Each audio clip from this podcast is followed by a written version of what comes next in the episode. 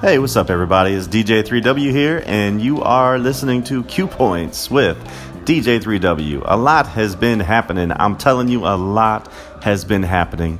Um, and I will fill you all in very shortly here with some of the things that have been going on, some of the doors that have opened uh, over the last uh, six months. It's been a long time since I have put any kind of updates on this podcast and I'm really looking forward to sharing with you. So I will have to make sure I get that taken care of tomorrow.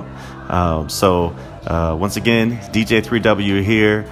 Thank you for hanging in there, and I'm gonna have some updates coming up for you tomorrow with some some of the things that God is doing, the doors that are opening, and some of the events that we've done, and it's really really awesome, especially here in the Peoria, Illinois area.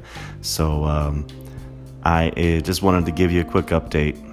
So be looking for that tomorrow, and I will talk to you later. Peace.